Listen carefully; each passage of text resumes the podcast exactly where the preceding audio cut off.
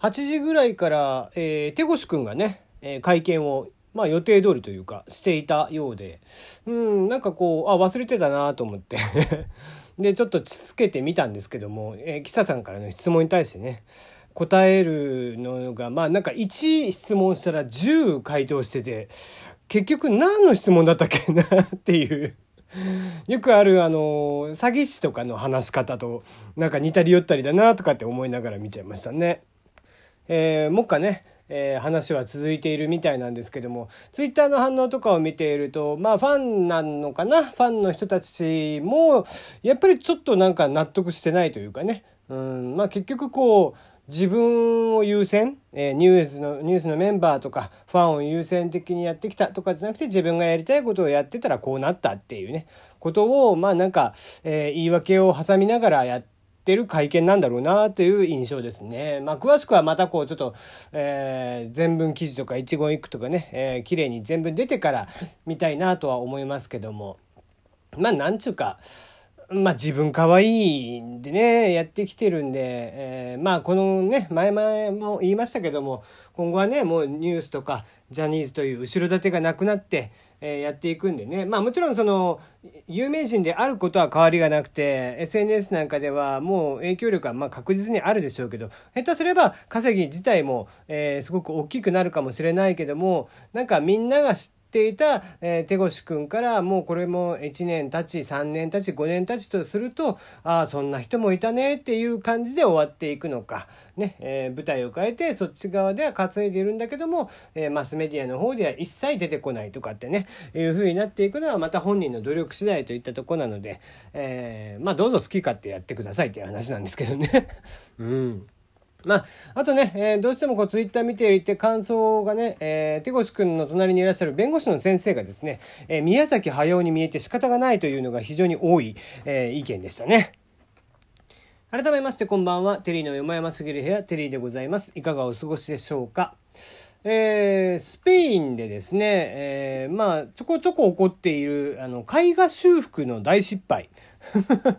ね、えー、何年か前に、あの、有名なね、絵を、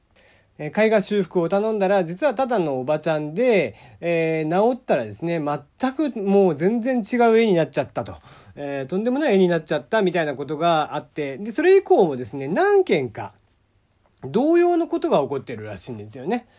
うん、で、まあ、修復ができるものであれば、まだいいんですけども、まあ、中には修復ができないものもあったりとかで、え非常に問題になっているということで、問題になってんだったら資格でもいや、作りゃいいじゃんっていう話でね。なんで何も調べずに頼むんだろうね。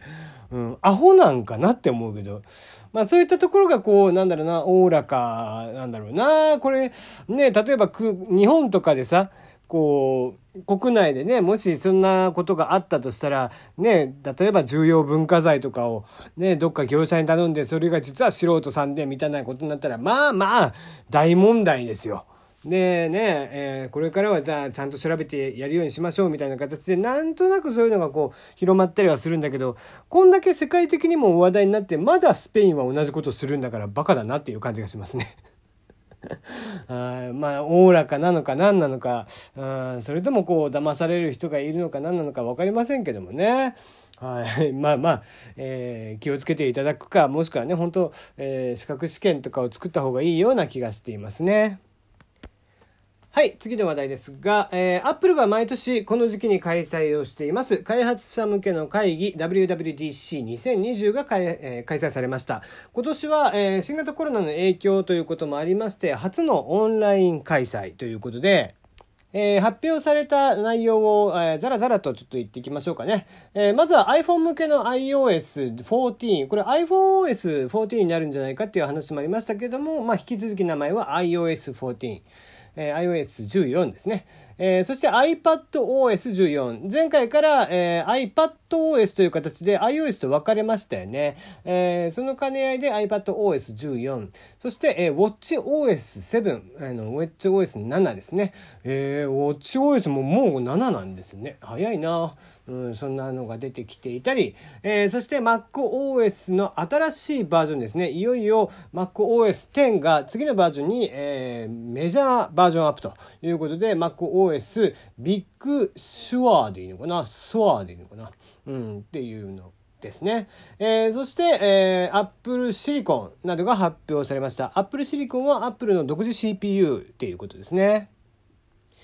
えー、珍しく開幕に先立ちまして、えー、まあ今そのアメリカの現状そして世界の現状というのをティム・クックが、冒頭に話をしていて、まあ、今はこう目下ねアメリカがちょっともう内乱状態みたいに、えー、ツイッターで見ているとこういろんな動画が流れてくるんですけども、まあ、白人の方おじいちゃんおばあちゃんとかをねもうなんかいきなりぶん殴ったりだとかして、えー、とんでもない状況になってたりとかするなとこう差別をなくせって言っている人たちがこうやっていることがこれかというような非常に悲しい動画ととか、え、記事とかを見かけたりしますけども、え、その人種差別に関する問題、え、そしてこの新型コロナに関する問題というのに、え、触れてまあそんな中我々が、え、やれることは何なのかということを、え、踏まえて今回の WWDC の、開催に至ったという話をしていました。はい、えー、では追っていきましょう。まず iOS14 ですね。今回は長年変わることがなかった iPhone のホーム画面もう皆さんも iPhone のホーム画面ってどんなんだっけって思ったらあのね四角い4つの、えー、アイコンまあ角丸のね4つのアイコンがずっと鎮座してるみたいなのを思い浮かべると思うんですけども。今回から、えー、ウィジェット表示であったりだとか、まあ、まとめて表示ができたりっていうことで、まあえー、表示させたいものを表示させることができたりだとかしたり、もしくはアップライブラリーといって、アプリライブラリーといって、えー、アプリをまとめて用意していたり、よく使うのはこことかね、えー、最近、えー、インストールしたのはここ。で、それぞれもしくは、えー、SNS とか、えー、動画とかね、カメラとかっていうカタゴライズで、えー、まとめてくれる。これは AI で勝手にまとめてくれるっていうこと、えー、であったりだとか、えー、今までできなかった、えー、iPad にはもうすでに入っている Picture in Picture という機能が入りまして、えー、FaceTime 動画とか他のアプリを使用しながらホーム画面を見たり他のアプリを使用することが可能になるということでこれはちょっと大きな、えー、ことかなとは思っていたりします。はい。そして Siri に関しても、えー、ピクチャーインピクチャーではないですけども、ホーム画面とかを開いた状態で、えー、使うことも可能になります。そして、えー、大きなものだと、えー、日本語を含めて11カ国語の、えー、Apple 独自の翻訳機能というのも追加になるそうです。そして iPad ですね、えー、iPadOS14。iPadOS14 はですね、結構大きい感じだなと思ったのは、あの、ペンシル、えー、Apple Pencil がありますよね。あちらの機能が大幅にアップしますと。例えば検索とか、え、画像、えー、えー、とそうブラウザを開きながら検索をかけたい時とかに一回そのタップして、え、ペンシルのね、えー、使って、え検索窓とかにタップをしてってしたら、えー、それをね、えー、ペンを置いて打ち込みをしなきゃいけなかったんだけども今回からその検索窓であったりだとか、えー、入力画面とかに関して、えそのまま手書きで入れることによってそのままそれをテキストに自動変換してくれるっていうのが入ります。そして図形の自で、え、自動の成形というのも可能で例えば、え、簡単に四角形とか、え、五角形とかっていうのを書くとそれを正確に描いてくれるとかっていう形ですね。えー、まあそういった機能が、えー、よりなんだろうな、えー、アナログのものをデジタルにすぐ変換してくれるみたいな機能というのが大幅にアップいたします。で、えー、個人的にすごく良かったなと思うのは、えー、AirPod、えー、AirPod のですね、機能がむちゃくちゃ上がるっていうことで、まあ、どういうふうに上がっていくかというと、今回 iPad、えー、AirPods、えー、ソフトウェアっていうのがあ改めて発表されたんですけども、こちらがですね、AirPods が自動で切り替えを、えー、デバイスを切り替えてくれるようになると。いうことですね。例えば、えー、iPhone で何か操作をしてて音楽を聴いていて、そしたら、えー、今度は iPad で、えー、動画をつけましたってなると今度は iPad に自動接続。で、その間にこう、じゃあ Mac の方で Web 会議が始まりましたというと、今度は Web 会議に自動接続してくれるような形で、デバイスまたぎのものをいちいち接続を一回切ってつなぎ直してみたいなことがいらなくなりますよというのがありました。で、AirPods Pro に関しては、えー、非常に大きいなと思ったのが、僕これが個人的にすごく楽しみで、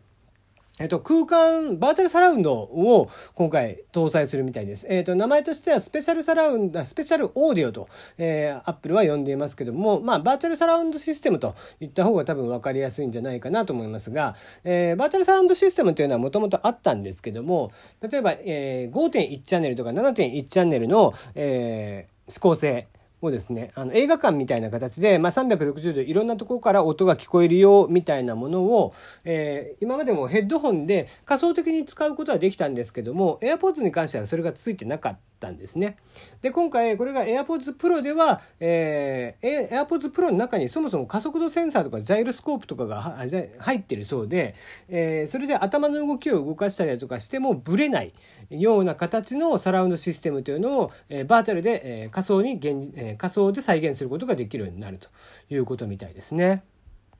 で、この機能は、え、5.1チャンネルサラウンド、7.1チャンネルサラウンド、ドルビーアトモスのコンテンツで使用可能ということなので、まあ、例えば、えー、そうですね、ネットフリックスであったり、えー、アマプラとかでそういったコンテンツがあったり、えー、もしくはね、アップルも、えー、まあ、アップルが独自のね、えー、Apple TV か、えー、持ってますので、そちらの方で、えー、そういったサラウンドシステムの、えー、音源を使っている動画があると、そういったものはきちんとそれで再現をしてくれるようになるというお話みたいですね。個人的にはそれがすごく楽しみな気がしてますね。えー、その他、えー、大きいものだと、えー、Apple Silicon っていうのが、まあ、今回ね、えー、SOC という形で、えーまあ、独自のチップを使うことになったわけなんですけども、